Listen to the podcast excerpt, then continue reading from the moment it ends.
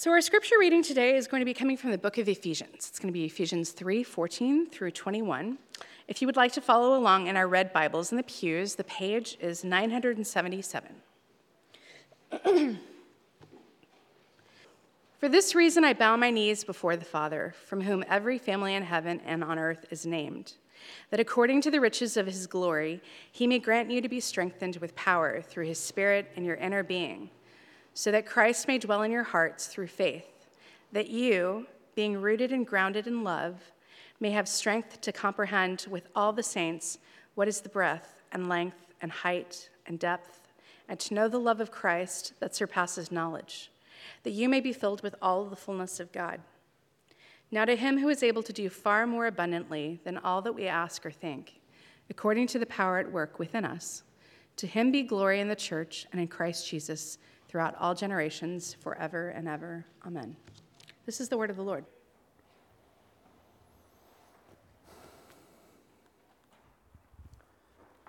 Good morning, Regen. Uh, my name is Nathan. For those of you who have never met before, I've been part of Regen since uh, around 2012, uh, and I love this church. Uh, I've been here for off and on for those seven years, but when I moved to the Bay Area, uh, it was just after kind of a lonely season in my life. I was in the Peace Corps for two years in Albania, and uh, I wondered why God brought me here in the first place. I was ready to just not have to start over, and, and I, I knew almost no one in this area. but when I found Regen, this became my community. This became really my spiritual family. So to get to stand before the church now and, and be given this responsibility to teach the Word of God and to call Regen into greater obedience uh, is, a, is a big responsibility, and it's one that I, I feel really blessed to take on this morning. And my hope is that God speaks to you even in spite of, uh, of me or anything that I might say that's off, uh, and that He's glorified through this. And really, part of the blessing of, of getting to prepare to share the Word of God with you all this morning is, is getting to experience God teaching me in my own life through this passage and what it has to say. So, what I'm going to do now is just as much preach to myself as I'm preaching to all of you, uh, if not more so. So, I, hope that you're able to receive these words of God and that anything that is not of God will just pass away. Uh, let's pray together.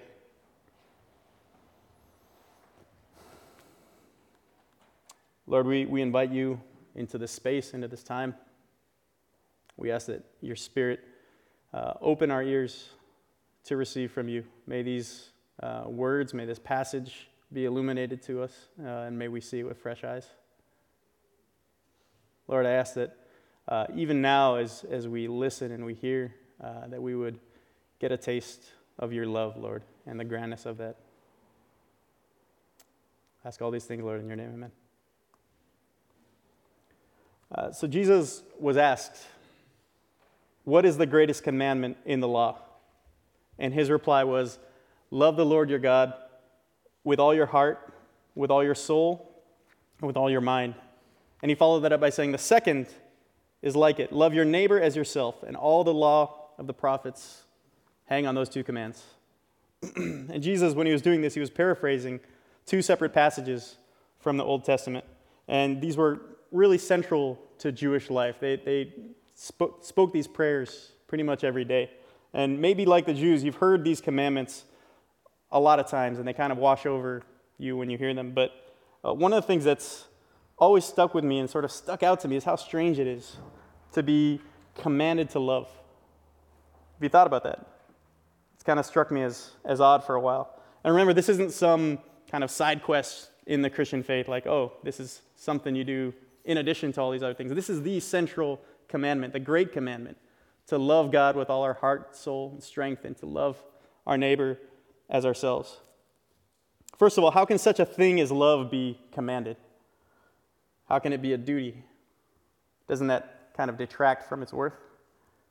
If some king or ruler were to, to stand up and make a law that says, all must love me, we would kind of gag and, and scoff at that idea. Uh, and, and say, you know, in marriage, love is a little bit different. You have vows, you have commitments. But even then, if, if we were to hear a husband say to his wife, You must love me, wouldn't that kind of raise some flags for us? Or at least have you questioning the health of that relationship. Yet God here commands it, the greatest command for us. But even beyond just the fact that he commands it, there's this question of how. How do you love an infinite God? How do you begin to love him? We've never seen him. We're told that he's beyond time and that though we bear his image, his ways are higher than our ways. So, this commandment to love God with all your heart, soul, and mind, even though it's something that's embedded in Christian culture and, and kind of seems to imply that you can just, by sheer force of will, start loving God, uh, to whom even the best of us only have partial knowledge, the slightest knowledge, and, and little firsthand experience. So, my question for you this morning is this Do you love God? Really, do you, do you deeply love God more than anything, more than your comforts, more than your obsessions, more than your spouse, more than your kids? I think a lot of us know lots of things about God. We admire Him, we fear Him, or we revere Him. But to really love Him, that's something greater than those things. Uh, and it's something more grand, and I, I, would even say experiential. All of this can, can say, seem kind of odd. And if you're hearing these words and it's kind of confusing and it resonates with sort of a sense of unease that you already have with God uh, or with Christianity, my prayer is that God will open your mind this morning to understand something. And, and Regen, I want us all to understand this. I believe the reason that we fail to obey the great commandment, to love God with all our hearts and soul and minds, and why to our ears it just feels strange to be commanded to love God, is that we've either never known or we've forgotten what it is to experience the love that comes from God and to have our lives completely changed by that love. Our passage today is Ephesians 3 14 to 21. And, and the central message for us today, what I want us to all take away, is that we should expect and seek profound, life changing experiences of the love and the joy of God. And we're going to look at this through three questions. So you can store these away in your head right now. The first is why do we even need this type of experience? The second is what is that experience itself of the love of God? And the third and final one is how should we receive that? So let's start with the first question Why do we need this type of spiritual experience of the love of God? We're going to jump around through a bunch of different verses throughout this sermon, so if you want to just follow what's projected on the screen, that might be the easiest way to do it. Um, I want to start off by saying remember that when Paul is writing this letter to the group of churches in Ephesus, it's, it's uh, a region that's in modern day Turkey. But he's writing them not to non Christians, this is a group of Christians that he's writing this prayer to. And once you realize that this is a prayer for Christians, there's kind of some puzzles that bubble up to the surface that deserve a little closer look and draw you deeper into this prayer. Uh, for example, in verses 16 and 17, he's praying that Christ will dwell in their hearts.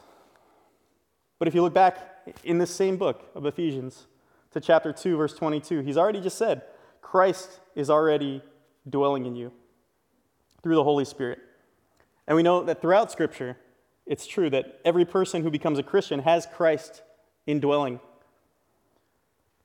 So, why is he praying this? And there, uh, in verses 18 and 19, here's another one. He says, I pray that you'll know the love of Christ. And there's plenty of places in the Bible, for example, in, in 1 John chapters 3 and 4, where it says, You're not even really a Christian if you don't know and believe and trust in the sacrificial and saving love of Christ. And then finally, one more puzzle. He's praying that all Christians in Ephesus be filled with the fullness of God. And again, you can, you can look in this exact same book in Ephesians, uh, in chapter 1, and Paul says, All Christians who are united to Christ by faith are filled with the fullness of God. Or Colossians 2, another book by Paul, verses 9 and 10, he says the same thing. So they're already supposed to be filled with the fullness of God. My question for you is why is Paul so passionately praying that his Christian friends get what he already says that they possess elsewhere in his writings? What do you think? There's a, an author I like a lot. Uh, his name is A.W. Tozer, and when we started our, our home group, uh, Zeteo, a couple years back, we went through that book together. And one of the quotes from there is uh, it says, To have found God and still pursue Him is the soul's paradox of love. I think this speaks to, to what the potential answer might be here. And it's this that it's one thing to believe in and trust in Christ, and it's another thing to experience the love of Christ in your heart, in your inner being, in, in the center of who you are, the core of your personality and your identity, what makes you who you are. It's one thing to know and trust the love of Christ, and it's another thing to actually experience these things and to experience that deep inside of you.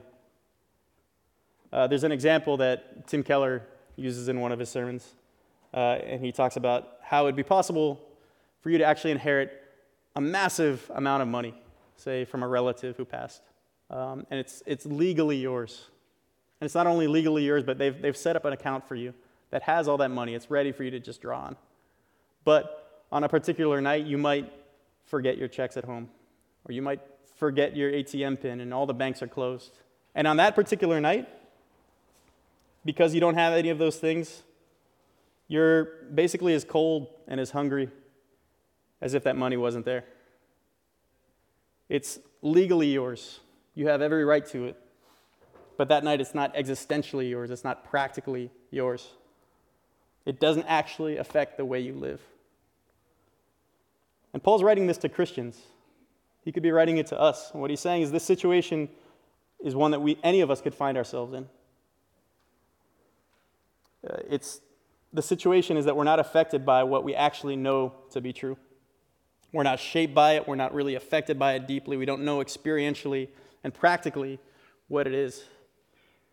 If it hasn't transformed your life, it's because you haven't experienced it in your inmost self. And that's, a, unfortunately, just a really normal situation we find ourselves in. Uh, but we see Paul's praying this for the church. But he doesn't just pray for them. In verse 14, it says, He bows the knee.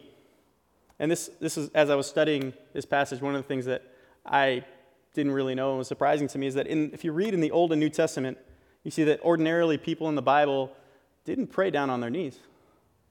The typical posture of prayer was actually standing. And, and Jesus even says it in Mark 11 25. Whenever you stand praying, forgive if you have anything against anyone, so that your Father, who is also in heaven may forgive you your trespasses. That was just the ordinary way of praying was to stand. But when people did bow the knee, it meant unusually intense emotion. So when Paul says, I bow the knee, that you get this for people. Uh, and in those days, people faced all kinds of difficulties that we only know, you know, a little bit of. Disease, extreme poverty, war, violence. And yet this is the thing that he's praying for them in this prayer. He's writing to them so that they see this and understand this. And just like them, I think some of us this morning, we can uh, look at this and, and listen to what Paul is saying to us. So that you might think that your, your big problem is a financial one, and that if, if you could just you know, get past this financial hump, that everything would be okay. Or you might think that your, your big problem is a, a physical one, that like this is this is the problem that i'm dealing with. If this could be resolved then everything else would be okay. Or relational. You might have a, a, broken relationship with someone and it's tearing you apart and you just you just hope and you pray that that would be resolved and that's the thing. But paul says no you're, you're wrong. You need this more than anything. If you had this thing you could handle all circumstances there's a great need for bringing the love of christ into your inner self and, and that's the biggest need that any of us have. Uh, I'm, I'm, using a lot of language here of experience and about uh, kind of tasting and experiencing the love of God, but I want to take kind of pause and take a moment to, to touch on that because I think experience can also sometimes become an idol for us. Um, the experience of the love of Jesus is not the same thing as following Jesus. I'll say it again. The experience of the love of Jesus is not the same thing as following Jesus. What I mean by that is that if experience becomes more important to us than Jesus himself, then we've made an idol of the emotion, of the comfort. In essence, we've made it about ourselves. The Bible is not lacking in examples of followers of God experiencing times of just extreme spiritual dryness, where God doesn't seem real, uh, and where his favor and his presence are just almost completely absent. You can, you can read this in the Psalms, Psalm 88, for example. Psalm 22, quoted by Jesus, who was one with the Father, where he says, My God, my God, why have you forsaken me? And we want to say during those times, oh, something is terribly wrong here. God's let us down, what we want to say. But, Regen, I want you to hear me well in this. It's that that felt absence, that longing that you feel for the presence of God, is itself God at work within you. There are some aspects of spiritual growth that really can only happen during those times. Uh, when you feel that God is totally absent, you learn things about your heart that you would never learn otherwise. And if you let them, these times can teach you to rely on the grace of God in your emptiness, in your weariness, uh, in your brokenness in a way that you would never learn otherwise. My point with this whole aside about experience as an idol is this you should expect spiritually dry times and spiritually dark times because God uses these in ways that we don't fully understand. And no matter what, rain or shine, you're actually called to be faithful and obey and live your life in submission to Him, even without any sense of His presence uh, or any sense of the inside reality uh, becoming the most real thing to you. But this passage doesn't contradict that at all. We expect those long, dry times to come, but we also expect them eventually to, to go away, eventually. And the Bible shows us that you have to experience and you have to expect both of these times in your life, or you'll never really be the person that God wants you to be. So I was raised in a, in a Christian home from a young age. Uh, became a believer when I was six years old, and I've been to lots of different types of churches throughout my life. But the, the, the truth of it is, almost all churches are going to prepare you for one or the other types of these experiences. Um, there's churches that are, have a, just a huge emphasis on obedience and faithfulness despite what may come. And we're kind of nervous in those types of churches about the spiritual stuff, uh, about those high experiences, and we don't ask people and expect, uh, teach people to expect these high experiences of God's glory and love and joy. So we don't lead people to, to expect those things. On the other hand, you, have got other churches that are really big on the Spirit. They're big on, on experience, and they, and they lift up that idea say that you have to personally know Christ, you have to experience his power and his anointing, but they don't really prepare people to expect long periods of spiritual dryness and darkness. So when those experiences come, uh, they'll say, Well, hey, have you been confessing your sins? Are you, are you really right with God? Which maybe you're not, but sometimes you do. Uh, or they, they just say, No, that just shouldn't be happening. When the truth of it is, sometimes it should. Sometimes God wills for those times to happen. And my hope for us as Regen, as a community, is that we can be a church in which our spiritual direction in this is nuanced enough, is biblical enough to embrace both of these. So, yes, all of this is to say that we need these experiences of the love and mercy of God in our life. And that's the first point of why we need it. Secondly, though, I want to talk about what it is. What are we talking about with this? It sounds kind of esoteric, right? so you might ask me to just describe uh, the experience of the love of Christ more. And it's not really something that we can define per se, but we can try to describe it so you have a better idea, at least, of what it is. Uh, and the best way to describe it is actually to look in, this, in these verses at three petitions that Paul makes the first one is in verse 16. Paul says, I pray that according to the riches of his glory, he may grant you to be strengthened with the power through his Spirit in your inner being. Now, inner being is a synonym for the heart in this passage. And in the Bible, your heart is not like the Valentine's hearts that you see. You know, it's not the lovey dovey seat of emotion. The heart in the Bible is actually the control center for your entire self, your entire personality. Uh, it's your basic commitments, it's the things that you hope in, it's what you base your joy on, your happiness. Uh, and whatever the most kind of foundational faith assumptions and commitments are, they, that's what's going to affect everything, both mind, will, and emotions. Your heart determines what makes most sense to you rationally and what feelings move you, what actions you actually end up doing. So the, the, the inner being, it's the seed of the whole person. And the first prayer that Paul prays here is that the Holy Spirit will come in and strengthen and empower it, your inner self. To do what? That takes us to the second petition. The second petition is a, a petition to comprehend and to know. Verses 17 and 18 say, So that Christ may dwell in your hearts through faith, and that you, being rooted and grounded in love, may have strength to comprehend with all the saints what is the breadth and length and height and depth. Comprehend, to know what's going on here.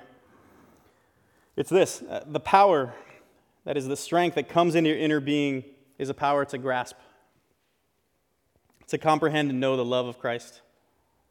And we talked about this earlier. You say, you know, don't Christians already know the love of Christ? Why would they be Christians unless they, they knew that? And the, the answer is, well, yeah, they do. But no, they don't. But yeah, they do. And so on. There's some ambiguity here. And Paul even gets at this. In, in verse 19, he addresses that ambiguity and he says, to know the love of Christ that surpasses all knowledge. Did you get that? To know something that surpasses knowledge. How do you know something that surpasses knowledge? There's, there's a mystery there, inherent in knowing the unfathomable love of Christ. So when Paul says, I'm praying that the Spirit will empower your inner being to know the love of Christ, he's not saying, I pray that you're going to understand the concept of Christ's love, the abstraction of Christ's love. No, he wants you to experience the actuality of Christ's love. This is actually praying for an inward experience through which Christ becomes as real to you, if not more real, than any other person. More real uh, than the love and approval of your parents, of your spouse, of your kids, of, of any professional acclaim more affecting, more sweet than any of those things, more important than any kind of financial status you might have. It's more than anything. So, all those things, when the love of Christ is active in your life, become relativized. They become less important to you. And what does that look like? It means maybe you're less insecure about them and you, eh, they don't drive you as much in your day to day lives. You're not as anxious or upset about losing them because you're actually experiencing the, the real love of God in your inner being every bit as much as you experience the love of a human person's love. Sounds kind of crazy. And nobody has these experiences all the time. I, I, doubt that even, you know, people have them every other day or every, every week in perpetuity, indefinitely. Like, but, but I, I want to make clear that this is real, that it's possible, it's available to us. Because sometimes we just brush it aside. If you look at great people of faith throughout history, you start to see sort of patterns of, of this type of encounter occurring with the love of God. These are people separated by centuries, separated by faith traditions, from all sorts of different backgrounds. And yet, when they write about their experience of the love of God, they write about it in strikingly similar terms about their experiences of God. And I'm just going to give one example uh, this morning, and that's the, the, example of Blaise Pascal. He was a, a French philosopher in the 1600s. Uh, really, if you look at his story, he's one of the great minds of history. And when he died, they, they found sewed into the lining of his jacket a diary entry of an experience that happened to him in the middle of the night in the year 1654 for about two hours.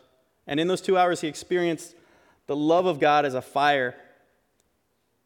And this, this man was a, an intellectual, a skeptic by nature.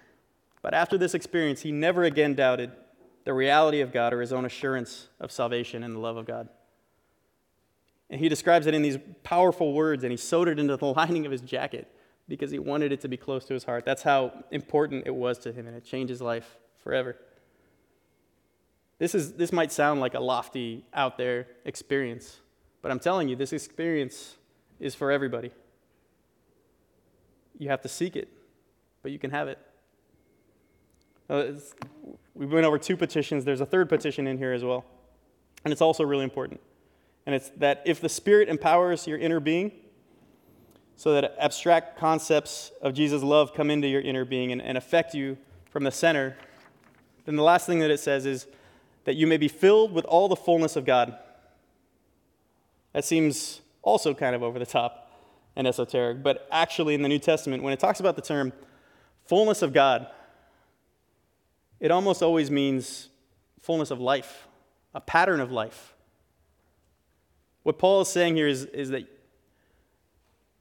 you haven't just, the way that you know you haven't just had some emotional experience, uh, that you go on your spiritual retreat, come back on a spiritual high, show up again at work the next day. The way you know that you haven't just had some emotional experience is that it changes the way you actually live. If you have an experience with God's love and you, you weep and you're moved, and then you go into your life and the people around you who know you see that you're just as insecure and just as anxious. Uh, you're just as driven and greedy as you were before. That your needs are just as great as they were before. Then you haven't really had this experience. It doesn't invalidate the experience you had, it just hasn't happened in your innermost being. It's not fullness of life. It hasn't affected your mind and will and emotions because if you actually experience Christ in your innermost being, it changes the way that you live. And I, I want to be clear this, this isn't necessarily all at once. You don't snap your fingers and become a different person, but there's a gradual change. And more importantly, there's, that change is somewhat permanent. And that's what we're talking about when we're talking about the what. So we've talked about the why, we talked about the what, I want to talk about the how. How do we receive this experience of God's love? If we look again at the passage, we can call out four really practical ways in which we can receive this experience of the love of God. So let's pay attention to that. I'm going to list them all together because they're, they're kind of part of the same single thought. You can experience the love of God, but you have to do it through prayerful seeking aggressive wrestling, in community, and centered on Christ. First of all, let's, let's talk about this prayerful seeking idea. When Paul gets to this, he knows that it's really not enough to just know the love of Christ with your mind, as I already said. It's not an abstraction, it's not just a concept. It has to be brought into the very center of who you are. And he says the biggest problem for most Christians is that these things that we know and, and they're true of us, they're not subjectively and, and existentially active in our lives. So, why didn't Paul say, you know, here's a list of five or six things, you know, clickbait, here's a BuzzFeed article, the top six things you can do to experience the love of God in your life? Why doesn't he do that for us? Give us the how to manual, Paul. He doesn't because this is a prayer. Why does it need to be a prayer? Well, it needs to be a prayer and not something that you can just push buttons and receive what you want out of it because this is a gift of God. You have to pray for it, you have to seek it. The experience of the love of God is a gift. There was a, a missionary in the 19th century to China. His name was Hudson Taylor. And after he died, they found his Bible that he had with him and that he read on a regular basis. And in that Bible, he had a bookmark. And on that bookmark, he had a, a prayer that he had written uh, that supposedly he would pray every time he read his Bible and throughout the day as well. Uh, and the, the verse that he would pray every day from that prayer, the first line of it was, Lord Jesus, make thyself to me a living, bright reality. And you can look at that and say, oh, that's kind of sappy, a little poetic verse. But, and, and, maybe you could write something better, you know, that resonates with you more. And, and that's kind of the point of what I'm trying to say is find something. Find a prayer that directs you and centers you on God that you can bring to mind throughout the day. You can pray daily, hourly, that takes you away from the distractions and the, the immersion in, in this world and this life that you have and recenters you on Jesus and has you asking for the right things, namely to experience the love of God and let that be the most real thing, more real than anything else in your life. It's not some kind of a, a magical incantation or ritualistic chant that we're talking about. It's, it's a reminder of, to ourselves to sense. And you know, if, if, you're sen- if you're trying to remind yourself to sense, and when you're doing that, you're, you're sensing nothing, you're sensing absence, I want to encourage you. Even that absence itself can be a sign of God's presence. Because to long for the presence of God is to some degree to experience that you're, you're not capable of wanting this yourself. If right now you're starting to say, I want this, I, I want to experience this love of God in my innermost self, I don't have this, then even now Jesus is very close at hand. You wouldn't be wanting his presence in the first place if it wasn't stirred in you by his Spirit. So, the first thing we can do to experience the love of God in our lives is to seek it prayerfully. But secondly, there's this idea of, of wrestling aggressively to experience the love of God. And that's sort of a counterpoint to this idea of prayerful seeking. Prayerful seeking is sort of recognizing a little bit of, of passivity, that we're, in some senses, kind of powerless to attain the gift of the experience of God's love ourselves. That ultimately we need to receive it because it's a gift. But aggressive wrestling, hey, now here's the other side. A lot of, of spiritual traditions can be kind of very assertive uh, or too passive, but you need both. And, and here's why. He's, Paul's saying in these verses I want you, through the strength of the Spirit, the strength and power of the Spirit, to comprehend with all the saints what is the breadth and length and height and depth, and know the love of Christ. So, our, our ESV translation that we use here in this church uses the word to comprehend. But the, the Greek word is katalambano. Right? I said this this morning with an Italian accent too. I don't know why I do that. Katalambano.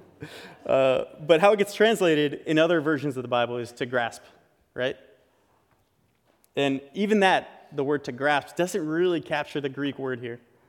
The, it's sort of a strange word for Paul to use. And what it literally means, katalambano, is to overtake someone, wrestle them to the ground, and rob them. Weird, right? So it's, it's a word that, when used corporately, can mean something like, you know, when an army sacks and plunders a city and takes out all the wealth. It's an aggressive word. What in the world is Paul talking about here? He's not saying that we're supposed to, like, wrestle to the ground and rob God. Although, you know, Jacob wrestled with God and, you know, got the blessing. But no, what he's, what he's saying is we're supposed to wrestle to the ground and rob the truths and the doctrines and the texts about God, squeeze them for their truth. So, for example, there are a lot of texts in the Bible that say Jesus loves you. You've heard it all the time. But do you know it? Is it real to you? Do you dig deeper into God's word so that your life can be changed by it? Because there's pure gold there.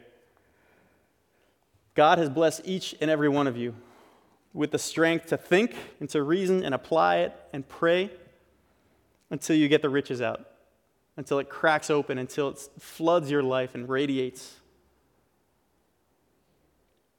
It's sensory language that I'm using because that's kind of how it works. Romans 5 5 says this God's love has been poured into our hearts through the Holy Spirit who has been given to us. And how often do we look at our lives from this perspective of, of scarcity? Our spiritual lives from a perspective of scarcity. When we're just seeking God and saying, God, come on, I'm hungry. Give me something. When a feast has been out, laid out before you, a feast for you to enjoy. Take something like Isaiah 49 15, where God says this Can a woman forget the little baby nursing at her breast? And most of us, I think, our answer would be like, no, that's a pretty strong instinct. The woman cares about the baby. She, it's just natural. But God says, Yeah, even these may forget, yet I will not forget you. She might forget, but I will not forget you. God says, My love for you is infinitely greater than a mother's love for her baby. What does that do for you? Do you hear that and say, oh, how nice? It's poetic, but it's, it's not enough for me. I need something more. It's not good enough. God wants you to experientially grasp His truth, to wrestle with it, wrestle it to the ground, and possess its riches. How can you do that? Well, you can, first of all, make sure you engage with it, meditate on it, contemplate it, and then pray until God's Spirit shows you the love of Jesus. It's not a passive activity, this is a struggle, a wrestling. But the wealth, regen, brothers and sisters, the wealth, the riches that will fill you, and the warmth that you'll find in a world that we live in that's cold is incomparable. And this isn't something you do just with your mind or just with your heart, it's your whole self, all of you, that engages in this. So we've talked about prayerful seeking, we've talked about aggressive wrestling and the need for both of them. So it's not, I just sit around and say, God, hit me with it. I'm ready. And it's not, oh, I need to like spend five days just only studying the Bible so that I get something. No, it's, it's both. But now let's keep going. The third thing is that these are done in community.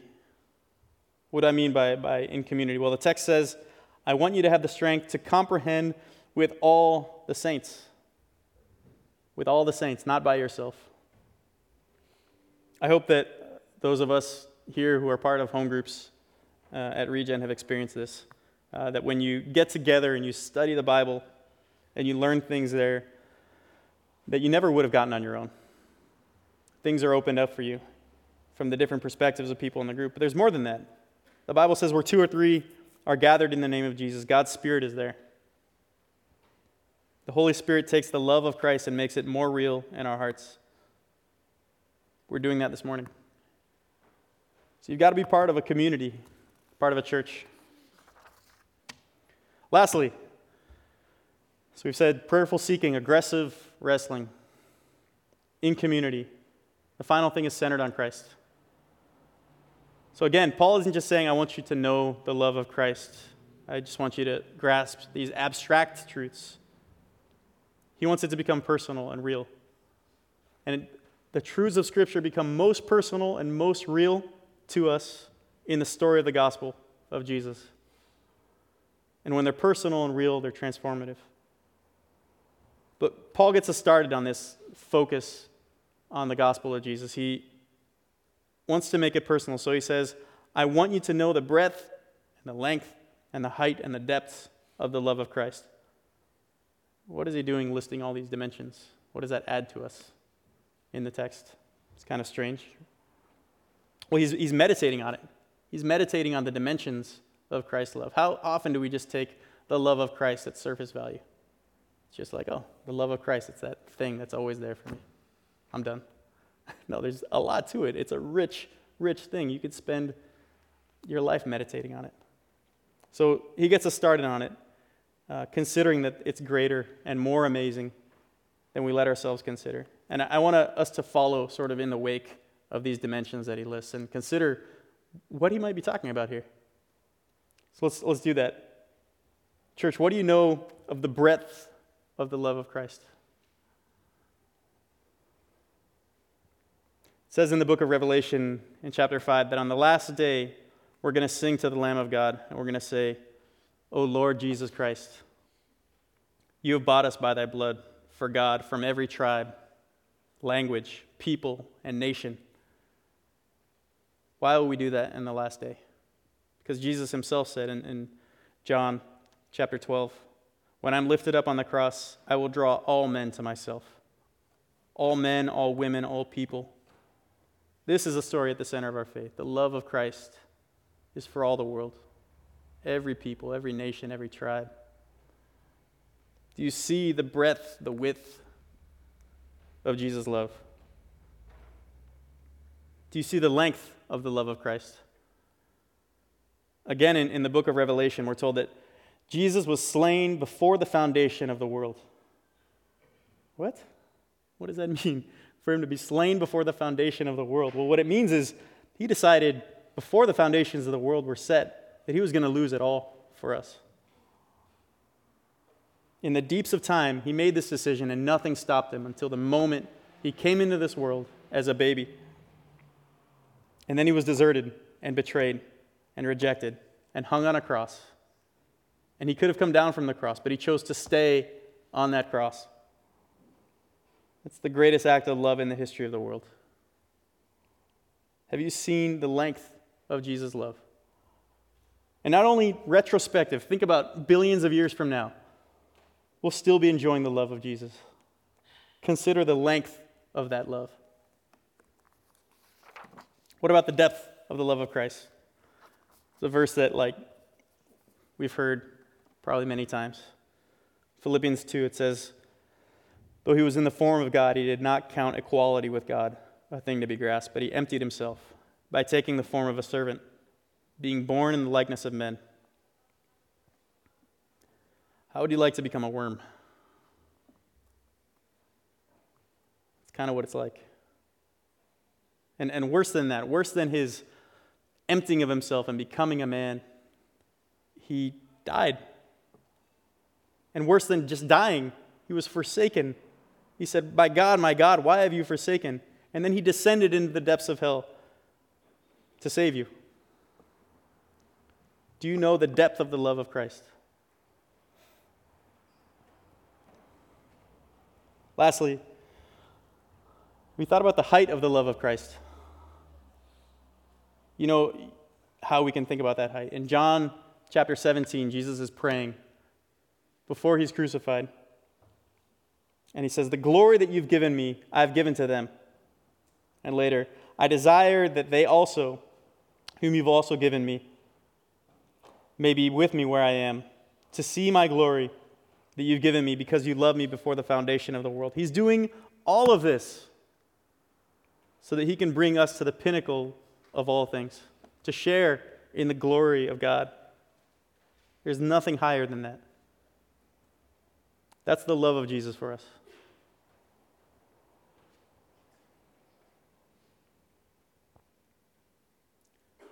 Church, let's behold the breadth, the length, and the depth and the height of the love of Christ.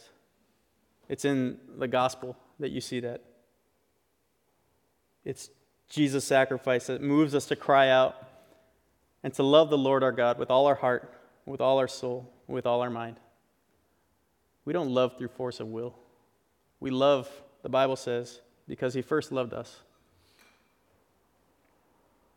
For those of you who are here who, who've never known this love that we're talking about this morning, who've maybe heard the story and, and been shown the idea of this love, I want you to know that, that that love is calling out to you this morning and inviting you to know and experience it. For those of us who've given our lives to Jesus, but who've just forgotten what that love is who haven't experienced it viscerally in deep inside of us for a long, long time. I want to encourage you, and I want to, to tell you where to seek it, where to expect it. This is available for us. Let's meditate on it and pursue it. Let's pray together.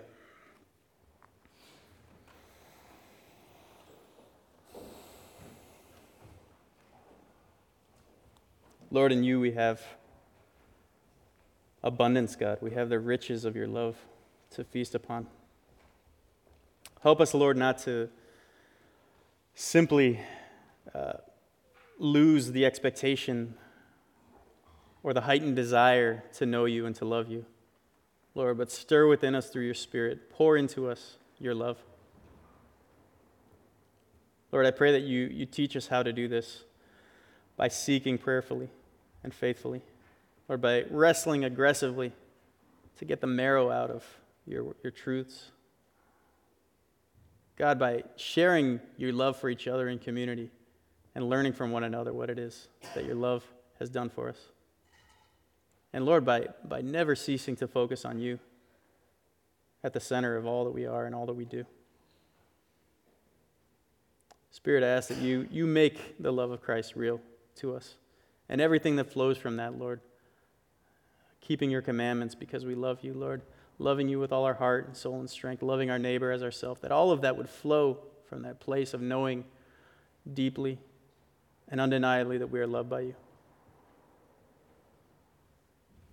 Thank you, Lord. Pray this in your name, amen.